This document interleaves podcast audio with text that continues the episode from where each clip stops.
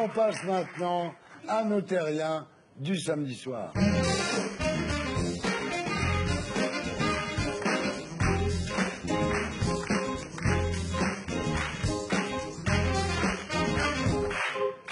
Geneviève Delpech, bonsoir.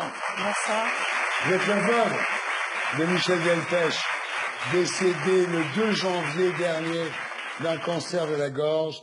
Et grâce au docteur Charbonnier, vous êtes entré en contact avec Michel. Docteur Jean-Jacques Charbonnier, bonsoir. Bonsoir. Vous êtes médecin anesthésiste, réanimateur et l'un des plus grands spécialistes de l'expérience de mort imminente ou, comme on dit en anglais, NDI. Voilà. Vous publiez La mort expliquée aux enfants chez Guy Trédaniel.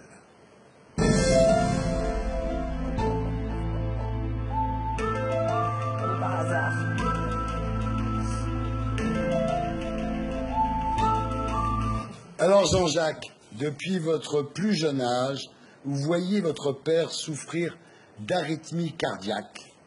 Et à chaque fois, le médecin du village arrivait avec sa piqûre magique, tel un héros, et votre père se sentait subitement mieux.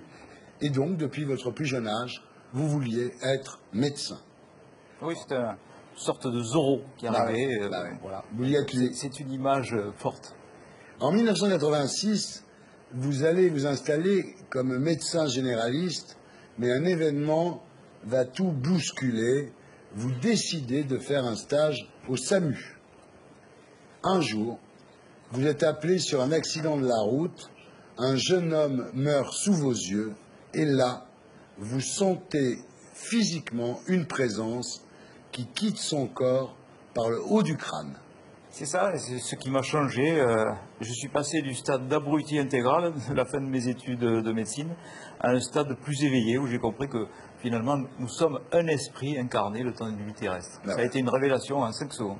Jusque-là, comme tous les scientifiques, vous pensiez que la vie s'arrêtait au moment de la mort, mais cette expérience bouleverse tout ce que vous croyez savoir.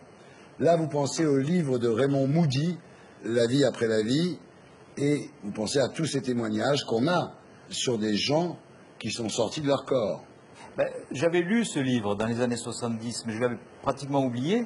Et là, je vivais moi-même en tant que témoin ce que les euh, expérienceurs racontaient. C'est-à-dire qu'au moment de leurs arrêts cardiaques, ils disaient être sortis de leur corps. Et moi, j'ai senti ça en tant que témoin. Donc, ce n'est pas une expérience directe, c'est une expérience indirecte. Vous décidez alors de changer de carrière et trois ans plus tard, vous êtes anesthésiste réanimateur en neurochirurgie. À la fin des années 80, la vie après la mort est encore un, un immense tabou chez les médecins. C'est pas facile aussi d'obtenir des, des témoignages. Et pour obtenir des témoignages, en fait, vous écrivez un roman, ce qui fait que dans les séances de signature, les gens viennent à vous pour vous raconter leurs histoires. Vous obtenez des centaines de témoignages de personnes qui sont passées de l'autre côté, en fait. Oui, parce que les gens trop contents de voir un médecin euh, qui s'occupait euh, de ce sujet euh, venaient me confier leurs témoignages. Ouais. Puis après, ça fait boule de neige, si vous voulez. Bon, les cafés littéraires ou les Ouais. salons de livres, les gens venaient et disaient Ouais, vous avez un médecin là Et qui vous peut vous parlez. écouter. Alors, vous en tirez un certain nombre euh, d'éléments récurrents. D'abord, le fameux tunnel. euh, La lumière blanche. Ouais, Et voilà. 4 avec- points, et quatre points en moins. Voilà la, la- la- la lumière euh, et au bout du tunnel des êtres chers et une immense sensation d'amour, mais aussi d'omniscience. C'est ce sentiment qu'on comprend tout subitement. Voilà, exactement. Ça, Ouais. c'est euh, tout à fait euh, ahurissant. Ce qui est extraordinaire, c'est que cette expérience du tunnel, en fait, on la retrouve chez tous les patients, quelle que soit leur religion, leur philosophie ou leur culture. Ensuite, il y a un autre phénomène euh, qui est assez courant, finalement, c'est la rétrocognition ou la précognition. Alors, la rétrocognition, c'est les gens qui disent j'ai vu se dérouler le film de ma vie. hein. Oui, ils ressentent euh, tout le mal et le bien qu'ils ont fait aux autres comme si c'était à eux-mêmes qu'ils l'avaient fait. Ouais. C'est assez surprenant. Et euh, dans les moindres détails, ils revoient toute leur vie en accéléré. Donc le temps n'a pas d'importance. Ouais. Donc comme vous dites, c'est soit le passé, soit le futur. Voilà. la- la Alors, précognition. le futur, c'est la précognition, c'est-à-dire que l'on voit des gens qu'on va rencontrer dans l'avenir. Vous avez des vrais exemples ouais, de- gens qui vous disent j'ai vu cette personne puis qui la rencontre quelques années plus tard. Voilà. Donc il y a le tunnel, la rétrocognition ou la précognition, et il y a la décorporation. Alors ça, c'est un truc aussi dont on parle souvent, mais vous, vous en avez été le témoin, c'est pour ça que c'est intéressant d'en parler avec vous. La plupart des patients revenus d'une NDE, d'une expérience proche de la mort, racontent que leur esprit s'est échappé de leur corps et qu'ils ont vu ce qui se passait autour d'eux. Oui, donc euh, ces personnes sont capables de décrire en situation, en temps réel, ce qui se passe autour de leur corps et même à distance de leur corps, dans une autre pièce, par exemple. Ouais. Alors, ce qui est très troublant, c'est qu'on sait maintenant, depuis des études qui ont été publiées euh, en janvier euh, 2001, on sait, des chercheurs ont montré, que le cerveau ne marchait plus, ne fonctionnait plus. Oui, à ça. partir de 15 secondes, à la 15e seconde, eh ben, on n'a plus d'activité électrique au niveau du cerveau. Donc ces gens ont vu, ont entendu avec autre chose que leur cerveau. C'est-à-dire que ces gens-là ont un encéphalogramme plat, Ouais. donc ils sont morts en fait. Ils sont Mais morts. ils Ou racontent, animateur télé. ils racontent après finalement des choses qui se sont passées. Oui, ils racontent euh, exactement et ça se trompait. Donc euh, avec un cerveau qui ne fonctionne plus, euh, on voit mal comment la chose est possible. Ce qui est récurrent, c'est que très souvent les gens disent qu'ils étaient mieux dans l'autre monde. hein. Oui, c'est un retour à la maison, certains disent. Ouais. Que la vraie vie, c'est de l'autre côté. Ouais. Et ici, ça serait donc euh, un brouillon. Un Extraordinaire aussi dans ce que vous racontez, c'est que l'esprit voyage parfois à des kilomètres du corps. Oui. Les personnes sont capables de décrire ce qui se passe, par exemple, dans un appartement qui est situé euh, à des kilomètres de là. On vérifie, eh ben, la scène s'est bien déroulée euh, de la façon dont ils le décrivent dans l'expérience. Donc ce que vous démontrez, docteur Charbonnier, c'est qu'il existe une conscience humaine indépendante de l'activité cérébrale et de l'enveloppe corporelle. C'est-à-dire c'est une conscience intuitive, en fait, extraneuronale, qui surgit quand le cerveau s'éteint. Oui, à la différence de notre conscience analytique, qui elle est cérébrale, Ouais. lorsque notre cerveau s'arrête, eh ben, on a accès à une source d'information encore plus performante que lorsque notre cerveau fonctionne. Est-ce qu'on peut appeler ça l'âme? Oui, en fait, euh, dans la thèse de doctorat en médecine, on a parlé de conscience intuitive extraneuronale, mais c'est une question de vocabulaire. Vous remplacez le mot par âme ou esprit, c'est exactement la même Donc chose. il y a le corps et l'âme. Oui, C'est ce qu'on nous a expliqué quand on était petit, finalement. Oui, mais ça, on ne vous l'apprend pas sur les bancs de la faculté de médecine. Ah, pas du tout, on l'apprend au catéchisme. Alors là, vous commencez à travailler avec des hypnotiseurs et vous arrivez donc à mettre des gens en contact avec les défunts. Oui, ça c'est une autre aventure. Donc je me suis dit, si ce concept est juste, si une fois que notre conscience analytique euh, s'arrête de fonctionner, on a accès à une autre forme de conscience, il suffit, euh, comment faire? Je n'allais pas quand même provoquer des arrêts cardiaques ou euh, euh, faire des anesthésies générales. Donc euh, j'ai eu cette idée de faire de l'hypnose. Donc il y a des anesthésistes qui pratiquent l'hypnose pour opérer les patients sans produits euh, anesthésiques. Donc je me suis dit, euh, ça sera possible de faire ce voyage sous hypnose et voir ce qui se passe. Donc là, c'est une étude très scientifique que je fais puisque les gens, à la fin euh, de l'expérience, cochent oui, non, oui, non. Pensez-vous avoir été en contact avec un défunt? 65% des personnes disent oui. Sous hypnose. Sous hypnose. Je m'en irai dormir dans le paradis blanc. Où les nuits sont si longues qu'on en oublie le temps. Tout seul avec le vent. Alors Geneviève, ça vous est arrivé. Oui. Racontez-nous comment vous avez retrouvé Michel Delpech. C'est très difficile avec les mots d'expliquer ce qu'on peut ressentir dans ces moments-là. Alors, on est dans une salle, nous sommes dans des transats, Jean-Jacques nous parle, nous, nous, met dans un, euh, un état presque endormi, mais pas, pas complètement endormi.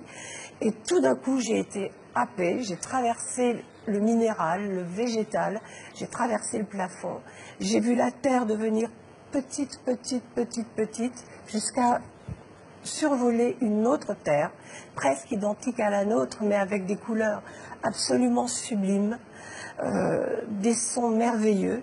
J'ai traversé un tunnel et je voyais à travers le tunnel des lumières absolument magnifiques. Il n'y a pas de mots pour expliquer ça. Et arrivé au-dessus de cette planète, avec toutes ces couleurs, j'ai vu une petite maison sur la gauche, et devant la maison, j'ai parfaitement reconnu Mi- Michel. J'ai vu son papa. Michel qui était très juvénile en fait. Il avait 45-50 ans, il était magnifique. il y avait euh, son papa sur la droite qui jardinait, sa maman et un jeune homme, mais j'ai su que c'était le petit garçon que nous avions perdu et qui avait grandi, je l'ai reconnu. Et il avait du mal à m'attraper parce que j'étais aspirée vers le haut et aussitôt il me tirait et aussitôt l'attraction, enfin c'était un truc de dingue. Et quand il m'a, il a réussi à me tenir dans ses bras, je vous raconte tout ça tout en étant consciente de, de- la folie que ça peut, euh, on, peut penser que c'est de la folie, je l'ai vécu, j'ai senti les mains de Michel m'attraper, j'ai senti son odeur. Et j'ai entendu les messages qu'il m'a donnés à l'oreille euh, sur les conseils pour ma vie, pour la vie de nos enfants, et il m'a parlé de ma vie future. Et quand je suis revenue après dans cette salle où le docteur Charbonnier nous demandait de revenir à nous, euh, ça a été une véritable souffrance. J'aurais préféré rester là-bas.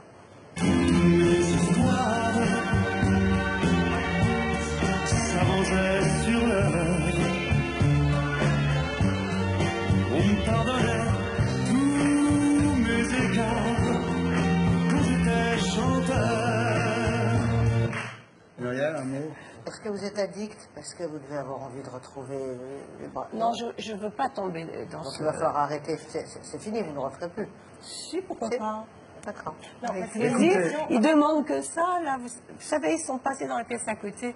Ils sont pas loin. Ils demandent que ça. Ah, c'est bien. Enfin, je ne remets pas en question ce que vous avez ressenti, mais qu'est- qu'est-ce que vous pourriez nous dire qui ferait qu'on aurait la preuve que ce n'est pas un rêve? Moment- Sur quoi la différence, elle est où? Mais des rêves sur Michel, j'en ai fait beaucoup. Mais ça, c'est encore autre chose. On a des, des sensations euh, en 3D, on, euh, on a, on a des, des- on, on touche, enfin c'est physique, c'est quelque chose de, qui n'a rien à voir. Mais on est très limité, je me répète, Bien sûr, par nos mots. Charbonnier, c'est un tout libre, que je veux dire, c'est pas un charlatan. Ben non, puisqu'on me laisse exercer encore. avant. Bah, vous êtes toujours Et puis aussi, il y a euh, une thèse de doctorat en médecine Ouais. euh, que j'ai dirigée, euh, trois ans de travail d'un étudiant qui s'appelle François Lallier, qui a étudié 118 cas d'arrêt cardiaque, il a trouvé euh, 18 personnes qui avaient fait cette expérience, et dans cette thèse, qui a été consacrée, puisqu'elle a reçu la mention très honorable, félicitations du jury, avec un abstract qui sera publié un petit peu partout, on a proposé cette modélisation de la conscience, une conscience intuitive extraneuronale. Donc les médecins commencent à comprendre que la possibilité d'un cerveau sécréteur de conscience, ça ne peut plus fonctionner avec tous ces témoignages que nous avons depuis. C'est euh, c'est en plus de des témoignages qu'on a depuis des siècles. Oui. Simplement, plus ça va, plus c'est précis, quoi.